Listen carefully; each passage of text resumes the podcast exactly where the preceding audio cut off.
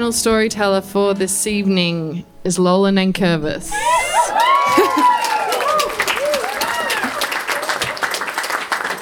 Lola graduated from Melbourne Uni two years ago and is currently working in the film and television world on her fourth gig as a runner. Let's go! Let's go! we get mistaken for each other daily, which is the best compliment I could ever receive. She is um, one of my favourite writers and the funniest person I know, apart from you, Henry. Please make her feel very welcome.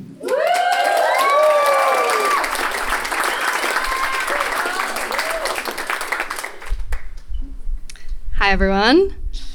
Um, so I did a backyard story like three and a half years ago, and I wrote a letter to myself in the future um, to when I was like 35. So today I've written another letter to myself at the same age. Dear Lola, hey bitch. How the hell are you going over there in the future? Do we have flying cars yet? Imagine if I actually cared about that. it's been just over three years since I wrote to you last. I'm 25. You're still 35. I probably should have picked an older age to write to because 35 feels a little too close. Although I guess 10 years ago I was 15, and that feels like a long time ago. Have I changed since I was 15? The main thing I can think of is the fact that my boobs were bigger back then. they were taken away from me because I didn't appreciate them and wore sports bras to school every day to flatten them out. Can you imagine? Where the hell was feminism back then? Sometimes when I want to make a comment on being a woman but can't push my brain beyond the short attention span internet world I live in to articulate a fully formed sentence and exploration into what I'm trying to say, I just chuck the word feminism out there and hope people assume I've said something profound. Anyway, I've done my years with smaller boobs and I'm finally ready for them to get bigger. I promise I would never wear a sports bra again for feminism. So I'm writing to you in the year 2034, and I'm desperate to know if I ever become one of those people that just get off Instagram for good. I'd like to think I'm someone that isn't addicted, but I want to be real with you, Lola. I fully am. How is our screen time these days? Is it so embarrassing to be 35 and still have the Instagram handle Espresso Marquini? it's not really funny now. I can't imagine it's going to be funny in 10 years. Shout out though. I realized my phone addiction was bad the other day on the tram. I'll paint a little picture. I'm at the tram stop with my headphones on, listening to something like Leonard Cohen because A, I literally love that guy. And B, if one of those people come up to me filming and ask what I'm listening to for their YouTube video, that would be a pretty cool answer. I get on the tram, sit down, and just start scrolling. The first 10 minutes of the journey go by in a flash because I'm just relentlessly scrolling. I don't think I've even blinked as I go from meme to meme, stalk person to person. The notification comes up telling me I've reached my daily limit, but before I even register what I'm looking at, my finger taps remind me in 15 minutes. And I'm back to looking at the grandma of the actor that had one line in that movie I watched a few weeks ago. Someone bumps me and I'm brought back to life. I get out of Instagram and delete the app. I need to get a grip. I click my phone off and look around at the real world. This is what I should be looking at. This is where I'm going to experience real emotions and interactions. This is where I'm going to. I open my phone again. and my thumb automatically taps where the Instagram app used to sit. I didn't even mean to, but that's what I tap when I open my phone, except this time it's the Grill'd app. and I'm too embarrassed to admit, even to myself, that I'd already forgotten that I'd deleted Instagram. So I pretend like I meant to click on Grill'd and I just start building my own burger. Thankfully, my phone dies before I end up actually ordering. I put my phone away and pull out my book. I'm a big reader. As I open up to my page, I look around the tram, shaking my head. 99% of people are glued to their phones. It's truly a depressing sight. Whatever happened to a little bit of old school entertainment? I want to yell in their faces. I want to throw their phones out the window. Hello? Maybe try and see what's actually going on in front of you, not on your screen. I want those YouTubers to come up to me now and ask me what I'm listening to. Um, I actually prefer to spend my free time improving my language skills and vocab. Maybe you should make a video on what books people are reading. God, it makes me sick. Feels good to be off the grid, it always does. Feels refreshing. I don't have to answer to anyone, I don't have to be reminded of anything. I'm not exactly sure how I'm going to meet my friends that I'm meeting for dinner or how I'm going to get the tickets to the show that we're seeing that were texted to my phone, but right this second on this busy tram, I feel really good. Present. But I would love to Google the author of the book I'm reading and how to pronounce the main character's name and the brand of the boots the girl sitting opposite me is wearing and what the weather is right now and what time it is and what stop I'm supposed to be getting off at. I may be free without a phone, but God, am I an idiot. Lola, please tell me the future is phone free or it's just something that doesn't interest you anymore. A lot has changed since the last time I wrote, so I thought I'd give you a little update. I went through a breakup. Shout out Louis. He's not here. He's.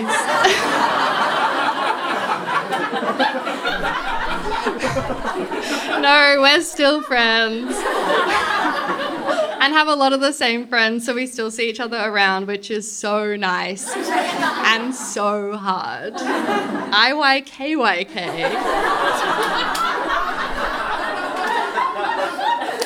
I should give a warning that my current obsession is saying IYKYK, and it's definitely starting to annoy me, so hopefully I've stopped saying it by the time you're reading this. Dad, it means if you know, you know. IYK, YK. Hugo loves it. No, but seriously, breakups are hard. IYKYK. I'm not going to get into it here, Lola. It's still a little fresh for me, aka two years ago. Just look at our notes app and you'll be reminded of the journey. Where are we living at the moment? Since I last wrote, I, mo- I moved into my first share house. And unless you're living overseas, Lola, I hope you're still in the same house. If we are still living, living in it, surely we eventually move the washing machine out of the kitchen so the door can open properly. And hopefully, the leak in Ash's room was not from the bath because you're the only one that takes baths. And I hope that we woke up one morning and the house had just suddenly started facing north. I'm joking, it's perfect. We never want to leave. I'm sitting on the balcony right now writing to you. I can't fit a desk in my room, so I put one out here, which I'm obviously fully addicted to, but I obviously never use. It was winter when I first got it, and that night I was so keen to get out into the fresh air and get some shit done.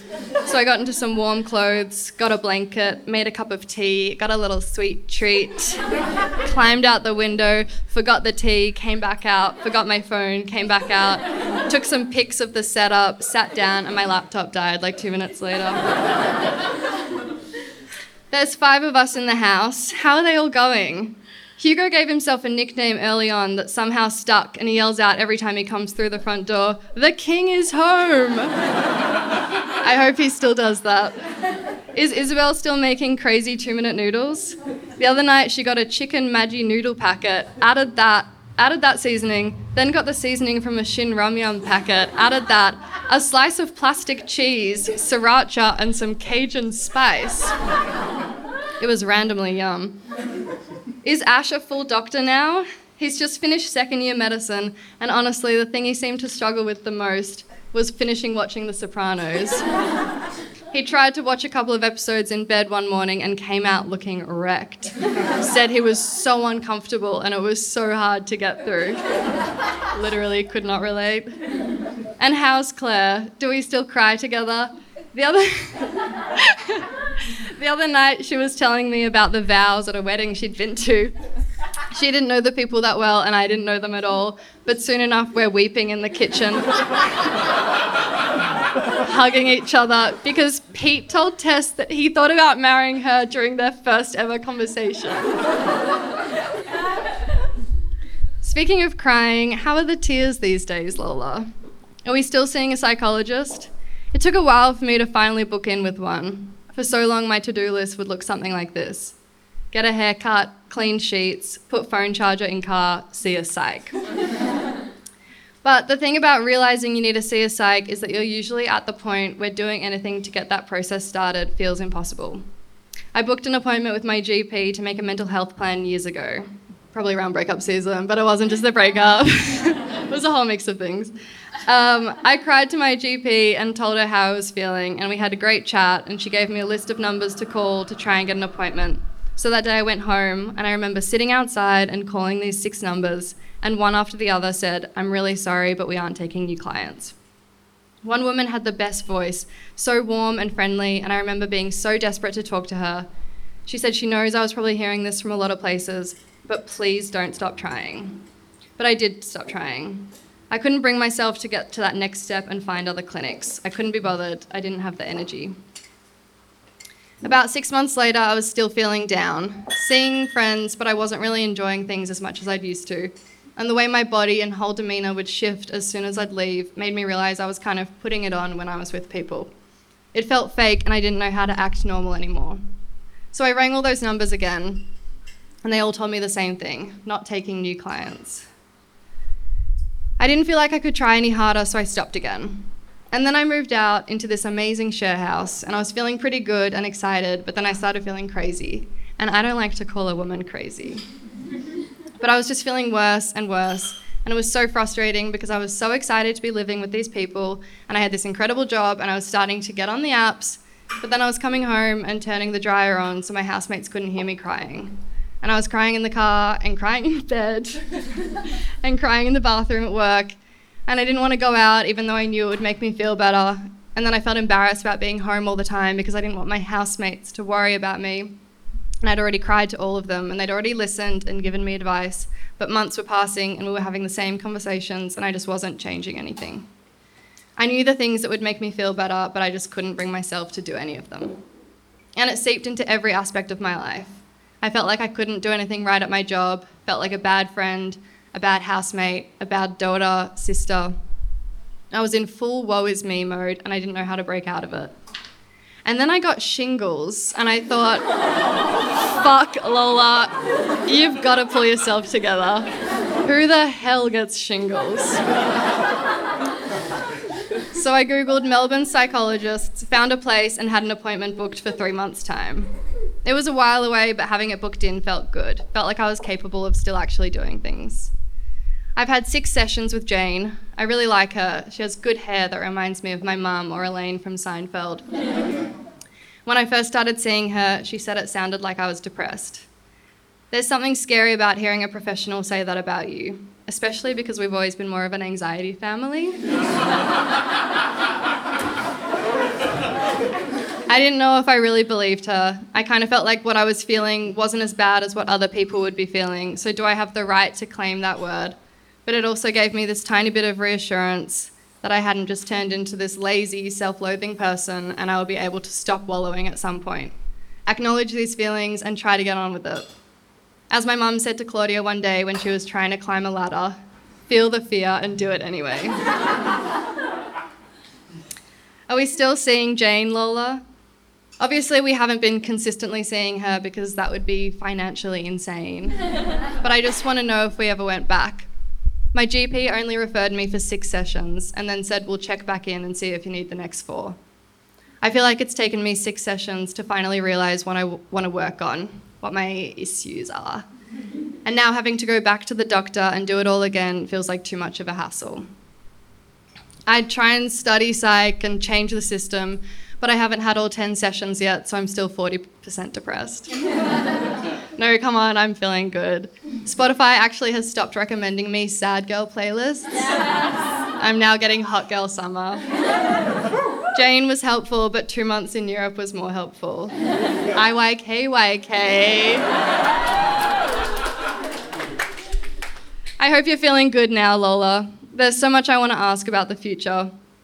I want to know what you're doing for work, who you're in love with, what you have for breakfast. I want to know if you, Claude and Hen, ever get the tuna and rice tattoo. I want to know if you ever get into weekly yoga, stretching. I want to know if you still panic when you're doing a quiz and the question is naming countries starting with a certain letter. I want to know if we still go to bed really late. But I can't know that stuff, and I don't really need to. I've got everything I need right here.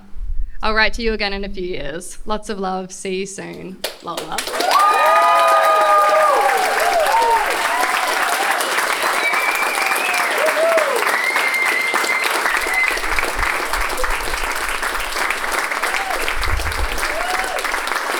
Oh, now I'm crying.